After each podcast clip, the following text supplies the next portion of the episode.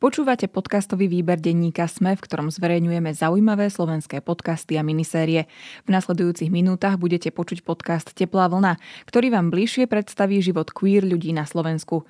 Ak chcete, aby sa aj váš podcast stal súčasťou výberu denníka SME, ozvite sa nám na výberpodcast zavináč petitpress.sk.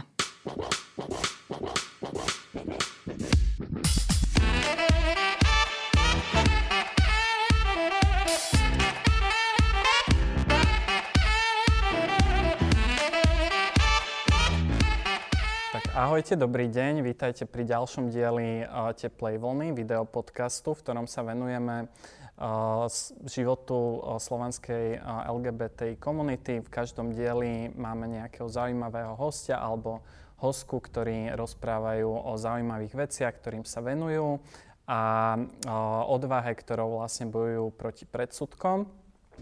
Moje meno je Marek Hudec a v tomto dieli privítam Adama Pavlovčina, talentovaného speváka, tanečníka, modela. ďakujem, ďakujem krásne za pozvanie. A Ježiš, aj za potlesk ďakujem. A ešte doplním, že pochádzaš o, z Mijavy. Opravím ťa, ja som tam narodený, hej, ale v podstate som záhorák. Senica a, a Cerová, ale áno, na Mijave narodený. A vystupuješ teda pod prezývkou Adonis, čo... Áno, teda vlastne... stage name Adonis, mm-hmm. čítaš správne. Áno, čo vlastne aj vysvetlíš. A vyhral si viacero aj tanečných súťaží a aktuálne Československú Superstar. Takže uh, ďakujem veľmi pekne, že si prišiel. Ja ďakujem za pozvanie. A na úvod by som sa ťa uh, spýtal teda na tú tvoju tanečnú kariéru. Určite, tam to začalo podľa mňa, pretože práve v Senici, ktorú som spomenul, a bolo to také tanečné mesto, bolo tam, boli tam dokonca až tri konkurenčné súbory, ale bolo to, že disco dance, takže taká tá éra detských tanečkov a je to niečo, čo mi možno tak ako keby dalo nejaké súťaživé nastavenie, ale nie je to niečo, k čím sa teraz úplne že prezentujem. To bolo to naozaj taká tá detská éra, také tie detské súťaže, takže áno, aj keď tam zazneli nejaké víťazstva, tak to bolo, som mal čo 9-10 rokov. Um, ale tam to začalo, no. Tam som sa tak nejako začal uh, umelecky. Či bola to taká tvoja prvá vášeň? Ťažko povedať, ja som tam chodil aj na dramatický, takže aj na trošku herectva, aj som tam vtedy v tom čase začínal spievať a myslím si, že som to ešte vtedy tak nerozlišoval, že a, budem mať tú ambíciu iba v tanci, alebo iba v speve, alebo v herectve, takže to bolo taká, taká kombinácia všetkých troch. Už aj vtedy si spieval? Pomaličky, pomaličky som sa tak opičil po sestre, ktorá vlastne spievala, v 15 odišla do Prahy a tak nejako som skúšal rovnaké veci ako ona. Tým, že bolo medzi nami 6 rokov rozdiel, tak som bol presne taký ten uh, tínedžer, ktorý sa trošku opičí. A aké boli tvoje detské idoly?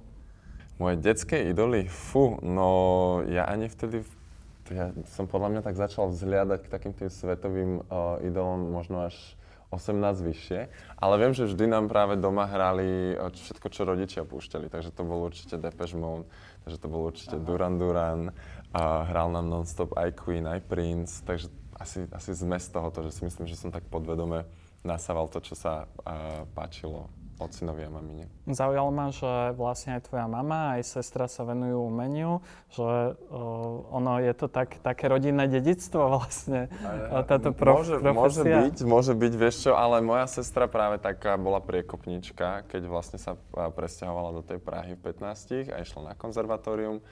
A vtedy to tak bolo práve, že u nás trošku brané, že bola taká čierna ovca, ktorá presne išla za tým umením. Maminka sa vtedy ešte naplno nevenovala malbe. A, a zrazu sme videli, že to funguje, že je to super, že ju to baví, naplňa, hlavne to je, to je dôležité. A preto som potom možno mala ja tú cestu k tomu takú otvorenejšiu. A maminka začala teda malovať až na starš, no, povedať, že na staré kolena, ale keď sme sa osamostatnili vlastne so sestrou, odišli z domu a už boli samostatní, tak vtedy skončila v banke a začala sa naplno venovať interiérovému dizajnu a malbe. Študoval si v Londýne, je ťažké sa vlastne na takú umeleckú školu tam dostať a že čo všetko to ako keby obnášalo pre človeka zo strednej Európy. Mm-hmm. Mal som asi trošičku výhodu v tom, že som chodil už na strednú školu do Bratislavy na bilingválne gymnázium. Takže som už 5 rokov študoval po anglicky a to bola určite veľká predpríprava a aj lepšia východzia pozícia.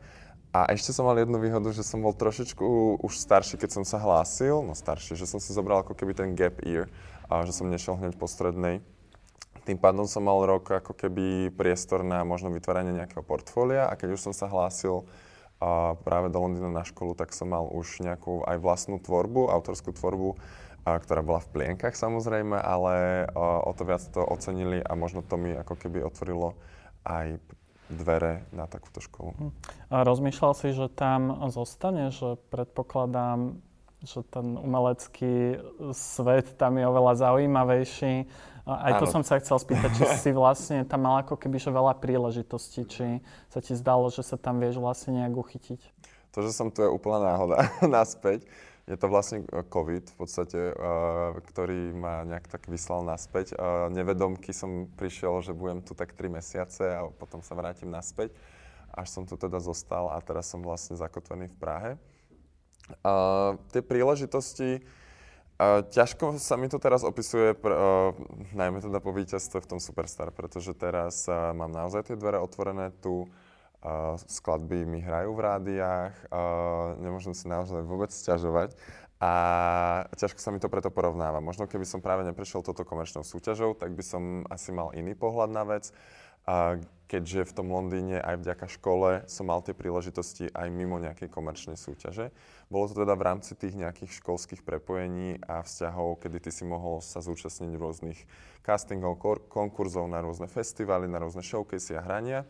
A keď si sa im zapačil, tak si ich naozaj dostal. Takže so svojou kapelou, ktorú som mal práve v Londýne, sa nám podarilo niekoľkokrát ako keby buknúť nejaké menšie festivaly, ale vždy si hral popri menách ako Grace Jones, Jessie J a podobne, aj keď ty si hral ten malý stage, on ten veľký, ale mohol si povedať, že si hral na tom istom festivale, ale si si prešiel z toho PD stage na ten veľký.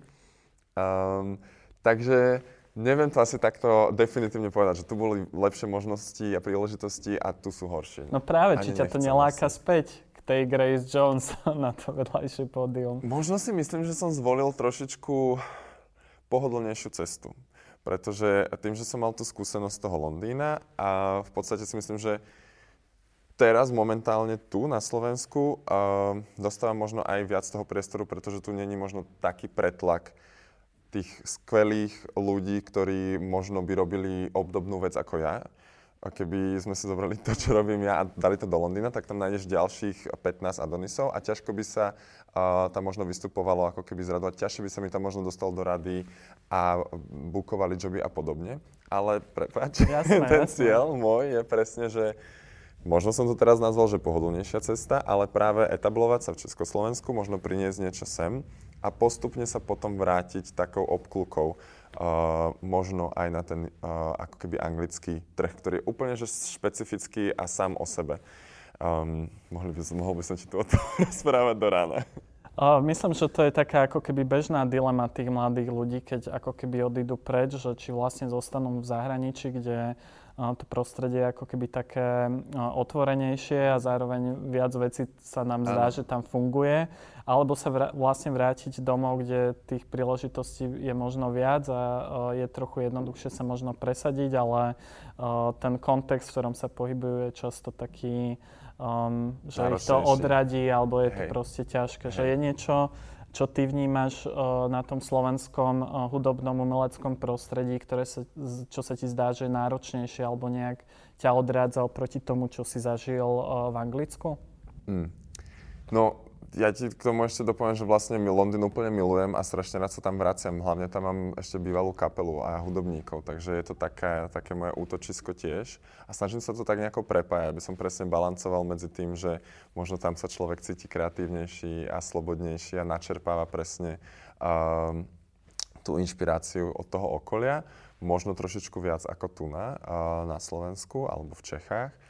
Um, a že čo je, čo je tu ako keby komplikovanejšie? A ja mám pocit, že momentálne uh, mi naozaj hrá dokarať načasovanie a, a mám pocit, že som veľmi privilegovaný na tej pozícii, ktorú som vlastne dostal aj od médií, aj od celej súťaže, pretože mám pocit, že pár rokov dozadu by sa mi to takto ľahko neetablovalo, takto ľahko nedostal, nedostalo toľko možností presne aj v rádiách, aj v televízii, toľko mediálnej pozornosti.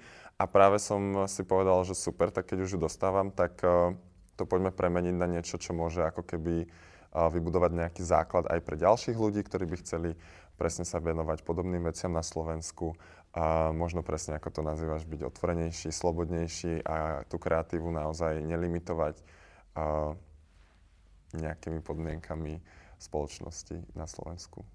Ešte som sa chcel vrátiť k tomu Anglicku v zmysle, že viacerí slovenskí hudobníci sa v minulosti ako keby pokúšali preraziť na anglickom trhu a teda väčšinou sa to ako keby nepodarilo. Že z, z tej tvojej skúsenosti so školou a vlastne aj s tým, ako sa pokúšal presadiť s kapelou, že v čom je to možno ako keby náročnejšie pre toho človeka, ako keby ktorý nie je priamo odtiaľ z Británie. Jasné. Uh, ja si myslím, že sme tomu venovali málo času, že hovorím, ja som skončil školu, to boli 3 roky a potom som tam freelancoval rok a pol. To je strašne malá doba na to, aby si sa naozaj usadil alebo etabloval na uh, anglickom trhu, hudobnom, ktorý je najväčší.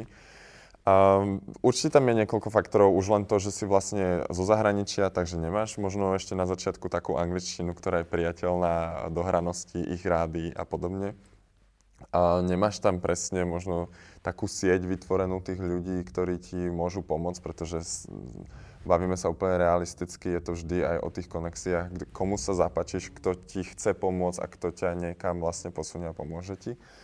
Um, a toto si myslím, že je trošičku náročnejšie, alebo to trvá dlhšie, kým si to vytvoríš, dajme tomu v Londýne alebo v Anglicku.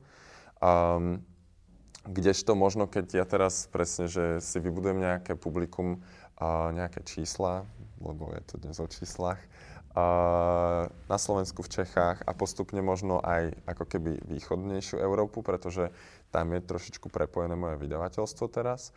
Um, možno nejaká Eurovízia a podobne, tak sa ti potom oveľa ľahšie presne vráti na takýto obrovský trh, pristupujú asi k tebe inak. Ale to sú všetko moje domnienky, vieš. To akože ti tu hovorím, že si myslím, že to takto môže zafungovať rýchlejšie a lepšie a efektívnejšie. Ale možno sa mýlim. Možno keby som tam presne príde nejaká o, príležitosť a zrazu som na fite so Samom Smithom, hej.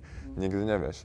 Takže musíš spraviť to rozhodnutie a potom si kráčaš vlastne tým chodničkom, pre ktorý si sa rozhodol. Na tvojom zjave je vlastne ako keby výnimočné to, že si možno takou prvou ako keby hudobnou popovou o, hviezdou na Slovensku, ktorá, ktorá nemá je queer, probo, hej. ktorá je queer. Asi hej. Hej. A že, mm, o, že a, aké to bolo vlastne, že hovoriť o tom vlastne verejne, alebo že či to bolo náročné s tým prísť vlastne do prostredia, ktoré môže mať ako keby nejaké predsudky tej väčšej verejnosti. Ja som si tam dal takú podmienku sám sebe, že keď som vstupoval už do tej komerčnej súťaže, že nebudem robiť žiadne ako keby limitácie presne uh, svojej osobnosti na pódiu, ktorú som si tak nejako budoval a hľadal a t- vlastne formoval presne v tom Londýne a že budem robiť všetko tak, ako by som to robil tam. Uh, či už sa to týka presne uh, obliekania, tvorby, proste celkového balíčku a presne som bol tak nastavený, že aj keď proste vypadnem v druhom kole, tak nejakí ľudia sa tam nájdú, ktorí to zachytia, ktorým sa možno tá pesnička a hudba bude páčiť a budú ma počúvať. Čiže tam som bol presne taký, že pokiaľ sa dostanem, koľko ľudí naozaj uh, ma začne sledovať a budú chcieť uh, počúvať to, čo robím, tak toľko, toľko ich bude. To, že to vypadilo takto, a to som v podstate nečakal a znie to klišé, ale naozaj som sám seba presvedčil, že mi to v živote nedajú, pretože presne tam bude ten extravagantný flamboyant uh, queer chlapec, ktorý uh, bude síce robiť to, čo už sme videli stokrát, jak u Madony, u Princa, u Queen, u uh, Davida Bowieho, ale tuto z toho bude veľká čo bublina. Čo napadne Lil Nas X, keď ťa... Uh, no, je, no presne, presne. Um, takže toto som si povedal, že nebudem sa v tomto limitovať. A naozaj tie pochybnosti tam na tej ceste boli, nielen teda, možno tie moje boli najväčšie konec koncov. A sme teda zistili, že československá scéna, stále je to malá bublina, ktorá sledovala tú, tú súťaž a ktorá hlasovala. Nehovorím, že to je zastúpenie celého národa, absolútne nie. Ale už aj táto malá uh, bublina je teda pripravená posunúť možno aj presne túto popovú slovenskú scénu niekam ďalej. Boli tie tvoje pochybnosti úplne len v tvojej hlave, alebo predsa sa ti v niektorých situáciách aj potvrdilo, že isté predsudky tam môžu byť? No nemusíš možno úplne konkrétne povedať, Jasné, ale že... rozmýšľam práve. Um, pretože presne tam sa asi najviac riešili tie outfity a všetko. Um, rozmýšľam, mám taký pocit, že som stále aj privilegovaný v tom, že mi je veľa vecí odpustených tým, že možno sam tam, teraz switcham do angličtiny, to neviem lepšie povedať, sometimes I can come across straight, mám taký pocit a či už som sa obliekol proste flamboyant alebo, alebo extravagantne, tak stále ten hlas, proste tam prišiel ten bas a mám taký pocit, že mi veľa vecí bolo odpustených aj presne na základe nejakého fyzického vzhľadu, na základe presne takýchto predispozícií. Čiže možno, keby tam je presne, že teraz nechcem vyznieť nejako zle, ale tak ako som povedal, že ja sám v tejto pozícii by som pár rokov možno nebol úspešný, pretože by spoločnosť nebola vôbec na to pripravená, nikto by nehlasoval tak stále keby, keby tam neboli tieto faktory, ktoré som vymenoval, tak uh, by ma to možno nedostalo uh, až na úplný koniec. No zvláštne je práve to, že často sa ako keby stretávame práve s tým názorom, že slovenská spoločnosť je pripravená na registrované partnerstvo. A pritom alebo... pozri. A pritom, hovorím, rozprávame sa o nejakej časti, o nejakej bubline, ktorá si myslím, že je, ale možno není teda väčšinová.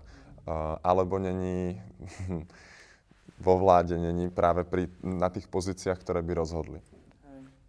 Na druhej strane médiá, keď o tebe píšu, tak práve ako keby to zve, uh, tak nejak zvýrazňujú, že si queer a že či to nie je na druhej strane ako keby aj tak možno nejak, nejaký prejav homofóbie, že stále ma, majú ako keby ľudia potrebu to zvýrazniť, že aha, je to proste spevák, ktorý je gay, že proste Jasné. existuje, alebo čo, že... Jasné. Mám pocit, že, a, že bolo veľmi ťažké aj pre mňa tak nejako ukočirovať presne túto hranicu, že kedy už je to, že sa tá pozornosť smeruje iba na to a nesmeruje sa presne na tú hudbu, a kedy je to vlastne balans a je to súčasťou nejakého celku. A toto bolo ťažké nastaviť presne v tej súťaži, že aby som tam ja vlastne nemával s vlajkou nad, hlav, nad hlavou, pretože ja som tam nešiel ako aktivista, ja som tam išiel ako hudobník, ktorého keď sa opýtajú, či má frajerku, tak povie, že nemá frajera.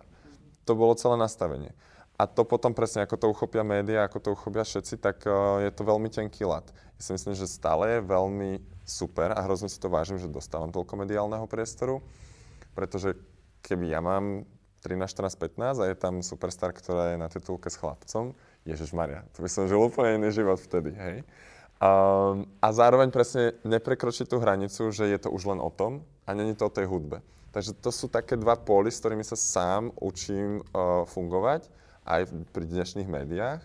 A súhlasím s tým, že dokým vlastne médiá budú uh, mňa prezentovať ako niečo kontroverzné, tak sa z nikdy nevymotame z toho cyklu kontroverznosti. Pokiaľ to len ako keby zahrnú ako bežnosť, tak to je nápomocné. Čiže tam potom je presne ten stred tých médií. Tie, ktoré to budú volať kontroverzné, idú proti tomu a nepomáhajú. Tie, ktoré len ukazujú tú realitu, tak normalizujú. Kde je vlastne tá hranica ako keby pre teba, že či práve už sa ako keby nestalo to, že tie médiá z teba ako keby spravili čiastočne práve toho aktivistu. Kde je tá hranica? To, že hádžem všade hudbu. toto je nový single, toto je nový single, pretože o tom, to, s tým som o, ako keby išiel do tej súťaže. Chcel som vlastne divákov, ktorý, ktorým sa bude páčiť moja hudba a to, s kým trávim čas v domácnosti, je druhoradé. To ako keby v podstate môže ich to zaujímať, môžu to riešiť, pretože som verejná osobnosť teraz, ale nemalo by to definovať to, či si, to, či, či si vypočujú pieseň alebo nie. A to si myslím, že zatiaľ funguje. Uh-huh. Keď si sa prihlásil do Superstar, tak si sa aj pripravoval vlastne na to vystupovanie pred tými médiami a že či ešte často to môže byť aj vlastne keby nejaký stresujúci zážitok, či rozmýšľaš vlastne nad tým, že čo sa ťa môžu spýtať a že či niekedy vlastne tí novinári možno aj majú tendenciu tak uh, ísť na um, t- také Bulvárny, nejaké, bulvár, akože nejakému mhm. bulvárnemu uh, štýlu alebo... Samozrejme, tak stále, stále máme bulvárne uh, denníky, týždenníky, mesačníky. Um, neviem, vždy keď ako keby príde úplne nejaká, možno dajme tomu neadekvátna otázka, tak ja mám také pravidlo, že ich zastavím a preformulujem ich otázku a poviem, že takto by som sa to spýtal, lebo takto to dáva vlastne zmysel. To, čo ste sa vy opýtali, na to vám nemám ako odpovedať. Takže snažím sa k tomu pristupovať takto. Zároveň uh, neviem, či som mal, nemal som ako keby mediálny tréning. Áno, škola v Londýne ťa trošičku pripraví na veci, ale ja si myslím, že toto možno pomohlo aj možno začiatky toho showbiznisu v modelingu, kedy človek vidí alebo sa naučí, ako vlastne sa chovať k ľuďom. To je podľa mňa základ v podstate. A ako pristupovať presne potom a, v tých situáciách aj pri tých médiách. Ale možno, možno práve aj tá súťaž. Nemyslím si, že som vedel hneď všetko odpovedať a dodnes určite neviem a stále samozrejme človek rozmýšľa nad vecami, ktoré povie, pretože to vnímam ako zodpovednosť. Ak naozaj ku mne vzhľadá niekto alebo nejaká mladšia generácia, práve možno aj queer, tak uh, to je obrovská zodpovednosť, za čo sa postavím a čo poviem v podstate verejne. A riešilo sa to možno na tej škole, že boli tam nejaké hodiny aspoň, ktoré vás na to nie... Mediálneho tréningu asi ani nie, ale práve ty, keď si prejdeš presne možno tými festivalmi, možno tými showcaseami, tým množstvom castingov, tak asi to ťa možno vyzbrojí viacej, neviem. Všetky vystúpenia, ktoré si teda mal v Superstar, sa mi vždy zdali ako keby také precítené, že rozmýšľaš vždy nad tým, ako ten obsah tej p- pesničky nejakým spôsobom prepojiť na niečo, čo si už ako keby zažil a vlastne cez tú emóciu to nejak uh, pretlmočiť. A snažím sa vyberať si skladby, ktoré, s ktorými sa nejako identifikujem, či už textovo, no najmä textovo, a presne do ktorých možno viem ako keby vložiť kúsok nejakej svojej skúsenosti a potom to tým pádom aj interpretovať na tom pódiu. A ak sa toto podarí, tak uh, možno to je to, čo opisuješ, že tam potom cítiš nejakú väčšiu precítenosť, pretože si to človek spája um, sám so sebou, aj keď je to skladba niekoho iného. Veľakrát sa stáva, že počujeme text alebo počuješ nejakú skladbu niekde v obchode a vlastne počuješ úplne iný text, ako tam je, pretože ty si asociuješ, čo by si tam chcel počuť alebo čo sa ti práve v živote deje. Mm, a veľakrát som sa k nejakým skladbám a kaverom dostal aj takto, že vlastne až neskôr som zistil, že aha, tak možno toto není úplne o tom, čo som si myslel, ale keď to spievaš alebo interpretuješ, tak si to tam dosadíš a tá emocia sa dostaví. Silné bolo v finále, kde si spieval pesničku Arcane a o, pre mňa, alebo ako ja si ten text vykladám, tak je to v podstate v nejakom rozchode. Že ako si to vy, vy, vykladal Jasne. teda ty? Není to jadrová fyzika, ako som dneska hovoril ráno v rádiu, 90% skladeb aj mojich o, je o nejakej o nešťastnej láske alebo o zlomenom srdci.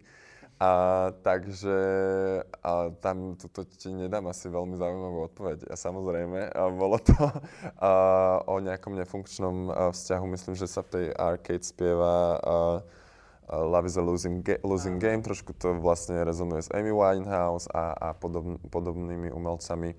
A, a áno, v tom danom momente a, som samozrejme riešil niečo vzťahové, niečo, čo nedopadlo, takže som sa vedel, tak, vedel som takto vyfiltrovať a to je super. Ja to tak vždy volám, že aj to, čo napíšeš, alebo nejakú svoju pieseň, ja to volám, že to je tá moja medicína v tom danom čase a potom, keď to vypustíš do sveta, tak sa to možno stane medicínou niekoho iného. Čo, máš pravdu, že fakt, že väčšina tých pesničiek ako keby o, je o láske a že či to potom nie je také ako keby nudné, vieš, že stále vlastne ako keby uh, si to svoje umenie v podstate spájať ako keby s týmto. Dobre, že... koľko, koľko si mal za, zlomených srdc? Koľko si si prešiel rozchodmi? Fú, do 10 možno. 10. A pamätáš si na nejaký ten najťažší? Uh-huh. Koľko ti trvalo sa z neho vymotať? Rok. No, koľko by si, jeden album by si napísal za rok?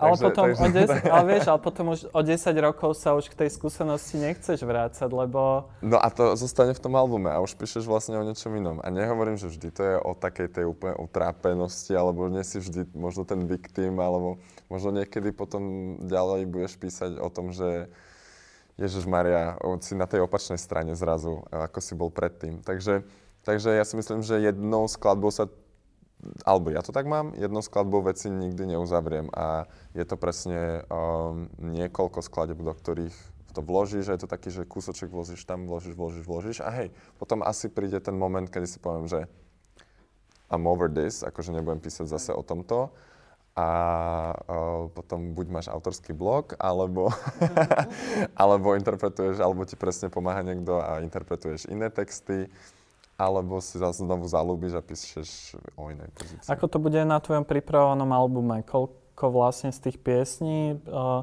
si píšeš aj sám a uh, akým témam sa teda budeš venovať? Budú to teda rozchody? Um, vieš čo, snažím, ako píšem si všetky texty sám, pretože potom, ak to mám interpretovať na tých koncertoch, tak chcem presne, aby uh, to bola nejaká moja skúsenosť.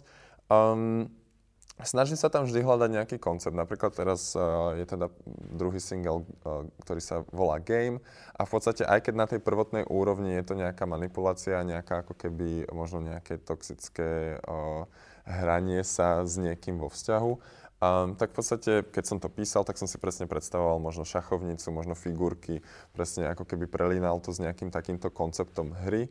Neskôr teda v tom klipe sme sa dostali až k bábikám a až k vlastne predávaniu samého seba. Takže ďalšia úroveň možno nejakého showbiznisu. Takže vždy si tam vieš nájsť v podstate, či už je to vo videoklipe alebo uh, v tej interpretácii niekoľko tých úrovní. Tento videoklip ma zaujal, ktorý práve spomínaš s tými figurkami uh, zabalenými, že ako sa vyrovnávaš ty vlastne s nejakou tou umelosťou toho akože showbiznisu, že um, ako, sa, ako vieš ty zostať sám sebou napriek tomu, že sa musíš aj predávať ako nejaký práve produkt. Takto, a... Práve takto, že si spravíš takéto, takýto klip. A tým pádom je to uzavreté. Do ňoho, do ňoho si vlastne, tam si to všetko vysporiadaš a nie, tak je to asi o nejakom nastavení, že v podstate um, potom robíš veci, ktoré naozaj chceš a, a inak to ani nejde v podstate. Inak by si sa zbláznil, keby máš naozaj byť iba tou predajnou bábikou. Je to stále tak, že mm, kým ako umelec vlastne tvoríš nejakú hudbu, tak je tam stále veľa ľudí, ktorí ti hovoria, že toto sprav takto, lebo to dobre predáva a toto takto nerob, lebo mm, ten album nikto nebude chcieť alebo nikto si tú pesničku nevypočuje? Mo, mám pocit, že určite sú takíto ľudia v, v hudobnom priemysle. Není to momentálne môj prípad, um, pretože ja si veľmi rád nechám poradiť, ale nechám si poradiť od niekoho, kto má pre mňa kredibilitu alebo ku komu vzhliadam. Čiže možno nejaký iný umelec a chcem presne vedieť, ako spravil toto, čo mu fungovalo a tak ďalej.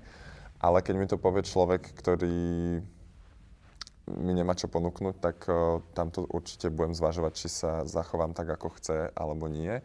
Ale nie som určite v pozícii, kedy by som musel robiť veci, ktoré nechcem. Uh, ono je to podľa mňa taká stigma ešte ohľadom toho hudobného priemyslu, že tie hrozné kontrakty, čo mali Beatles a že musíš toto všetko. Uh, samozrejme, že som si to musel nastaviť uh, aj právne, ale možno mi pomohlo aj to, že som nevyšiel zo Superstar, keď som mal 19 rokov. Možno mi pomohlo to, že som vyšiel, keď som mal 25. Um, a tým pádom už máš to nastavenie, vieš, čo chceš a vieš, čo nechceš. Takže je veľmi dôležité vedieť, čo nechceš.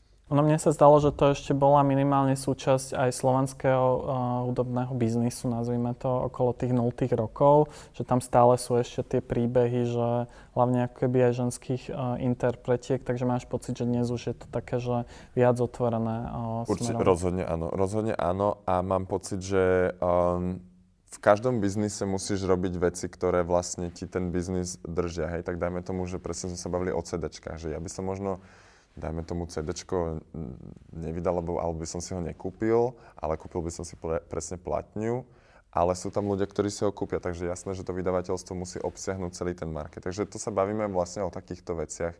Nebavíme sa o tom, že musíš napísať takýto song, musí byť rýchly a musí mať dve, tej, dve 30. Po druhej minúte musí sa, by som sa vykašľal na to. A hlavne teraz budem znieť koky, oni boli v tom Londýne, oni vedia, jak sa to robí, alebo ja. Čiže si vieš vždy presadiť, vieš buchnúť Snažím po sa, ale a... hovorím, pokiaľ tam je naozaj niekto, kto, že vidím, že to je konštruktívna kritika a vidím, že to má potenciál a vie, vie to teda byť ešte lepšie, tak rozhodne, jednoznačne. Tam nie som akože tvrdohlavý.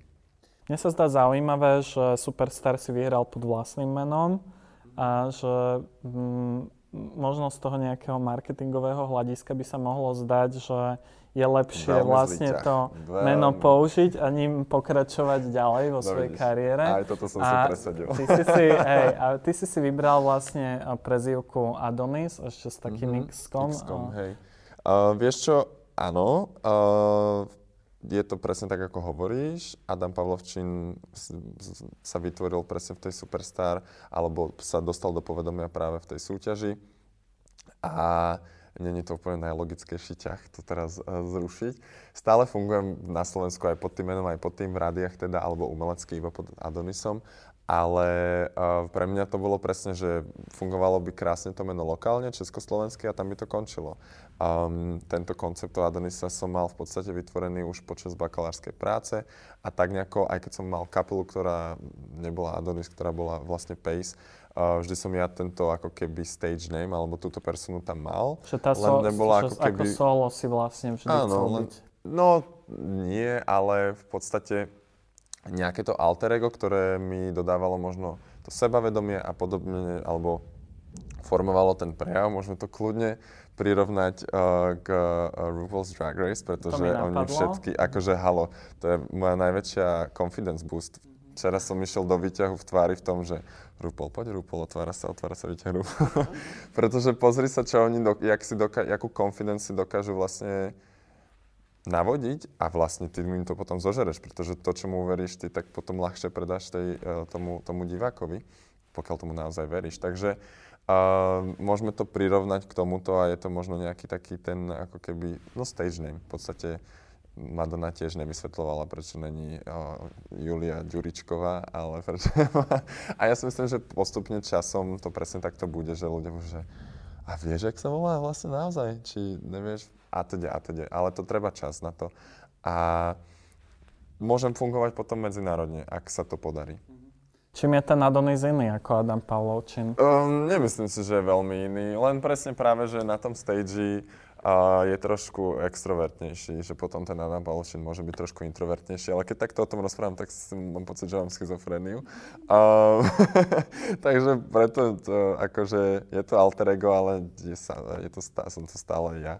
Um, a, v podstate, nie, že som ti chcel zaujímavé povedať, aha, Uh, že presne som sa možno trošičku bal tej reakcie, ak ľudia poznajú greckú mytológiu, tak môže byť na prvú asociovaný vlastne ten Adonis s nejakou nie úplne s narcisom, ale vlastne, áno, povieš niekomu, že ty si taký Adonis, keď je presne nejaký taký, je to že narachanec vysvalený, uh, krásny, vysoký, za čo som sa ja nikdy nepovažoval. Ja som mal presne uh, veľakrát sám so sebou išiu, že som príliš chudý, Uh, chodil som do posilovne len s tou motiváciou, že proste sa necítim atraktívny a podobne a vytvoril som si tohoto Adonisa s tým X-kom, ktorá pre mňa, uh, aby sa odlišil od tej, od tej gréckej mytológie a X tam pre mňa uh, znamenalo neznámu, čiže si môžeš doplniť toho svojho Adonisa do čohokoľvek, čo ty robíš a tu nejako, to nejaké sebavedomie do tej aktivity, ktorú prevádza, že môžeš si nájsť svojho Adonisa v moderovaní, v robení podcastu, v spievaní a teda a teda. Ak už to má byť tá vysvetlivka tej, tej sily, uh, tak prečo len fyzickej, prečo nie aj mentálnej. Takže tam je ten podtón môj. Trochu, ak keby si to naznačil, že či, sa ti, či to možno nie je taký odkaz aj na ten Instagram a to, že ako by vlastne možno aj gay muži chceli vyzerať a mali vyzerať a, a ako sa vlastne chcú prezentovať na Instagrame. Je tam veľký tlak. No? veľký tlak. to ja otvorím Instagram a už len moji kamaráti, vieš, tuto z Ibizy a z Mykonosu a ty si že no tak asi nejdem do plaviek tento rok. Dám si dlhé nohavice na natáčanie. uh, ja si myslím, že každý máme takýchto uh, malých démonov v hlave a je len presne o tom, ako to uchopíš. A stále chodím do tej posilovne, chodím s trénerom, ale už mám tú motiváciu práve, že chcem to robiť pre seba a OK, tak keď sa tak budeš cítiť lepšie, tak to rob, hej, ale nemaj tam presne tú deštruktívnu motiváciu, že keď to tak nebude, tak nie si dosť dobrý. Alebo to ten push, že proste, aby som ďal... si dal fotku. Čo? Že e, ten push, že musím si dať fotku z toho to fitka pri to zrkadle. To skôr robím pre seba, aby som sa vlastne, lebo si myslím, že sa tak budem cítiť lepšie, tak uvidíme. Ak sa tam dostane, možno si tam poviem, že pff, vôbec. ale hovorím, nemá tú motiváciu negatívnu. Um, teraz by som sa hral na pannu Máriu, že ha, nechodím do tej posilky, som rád chudý. No, no klamal by som sám sebe aj, aj teba, takže jasné, že chcem pribrať, že chcem nabrať a možno je to presne podvedomý tlak z toho nejakého štandardu v gay komunite. Um, ale čo, buď pojem proti tomu, alebo, alebo sa nejako zdravo namotivujem a uvidím. Ešte na záver sa ťa spýtam takú otázku, ktorá je už v podstate klíše v tejto relácii. V podstate sa to pýtame každého hostia alebo hostky, že ako si prežíval vlastne uvedomenie si vlastnej uh, inakosti a že v čom to bolo možno náročné alebo možno jednoduchšie. A tie skúsenosti sú strašne rôzne. Áno, no tak môj coming out som mal taký ten svoj uh, uh, 18, keď som sa vlastne dostal do tanečnej komunity práve tu v Bratislave kde boli to starší, uh, mám pocit, že som sa obklopoval staršími ako keby uh, ľuďmi, čiže, čiže tak, že 4-5 rokov boli starší odo mňa, takže už presne možno aj vnímali veci inak a zrazu som mal pocit, že wow, že to je vlastne OK, že však on o tom rozpráva úplne jak... Mal si zrazu nejaký, nejaký vzor, alebo si videl niekoho, kto je sám so sebou stotožnený. A mám pocit, že som to nemal, lebo to presne nebolo v médiách, nebolo to v škole a keď aj to bolo, tak vlastne všetci to tajili až keď som sa nedostal do toho prostredia, kde to stačil jeden človek, ktorý si videl, že je šťastný a spokojný a ostatní ho majú vlastne radi a v tom sa otvrdil, že ja môžem byť taký istý vlastne. Takže to, bolo, to bol ten zlomový bod. Myslím si, že nie je ničím zaujímavý. Podľa mňa si tým takto prešli viacerí. A potom, že som sa zalúbil prvýkrát a bol som presne taký, že wow, ten chlapec ma nechce. a ja musím nájsť uh, to najlepšie. Ja som strašne v tomto bol tvrdohlavý a veľmi ambiciozný. Uh, a bol som, tam vznikol vlastne ten, tá tvorba a spev. Ja som si povedal, že chcem byť the best version of myself. A mal som pocit, že viem spievať, že mám v tom nejakú, nejaký potenciál, tak som sa tomu naplno venoval, písal mu pesničky, spieval mu. Aj tak to nevyšlo, ale, ale aspoň som si teraz na tom postavil kariéru, vieš ako. Takže tak. Vlastne možno tým e, je dôležité aj byť ako keby takou hudobnou ikonou, ktorá sa ako keby nebojí prezentovať samú seba, aby vlastne inšpirovala druhých ľudí, že uh, ty si spomínal už nejaké tie ikony, ktoré teba inšpirovali, ale um, kto ťa možno inšpiroval z toho queer sveta, že vedel byť sám sebou, uh, hoci to možno mohlo Ako byť... umelecky? Áno, že napríklad Freddie Mercury, ten bol až na konci a tiež to jasné, nebolo, t- nie je taký šťastný uh, príbeh.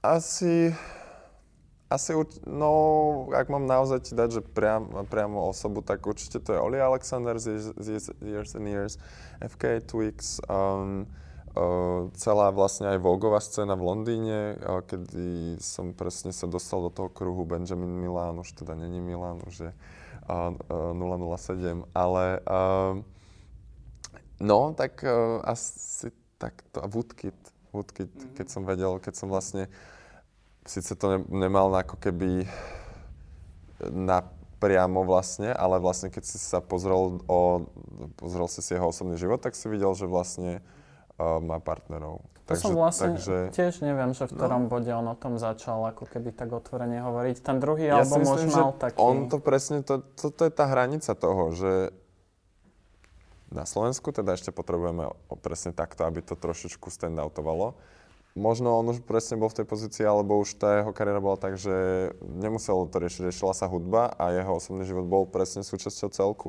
A to je ten cieľ, kam sa dostať aj na Slovensku. Tak držím aj tebe palce, že aby si e, tom, tomu ďalej ako keby pomáhal tým, čo robíš. A ďakujem ti veľmi pekne, že si teda prijal pozvanie. Veľa šťastia s albumom a vidíme sa pri ďalších dieloch Teplej vlny. Sledujte nás, môžete nás počúvať na všetkých podcastových platformách. Ďakujem.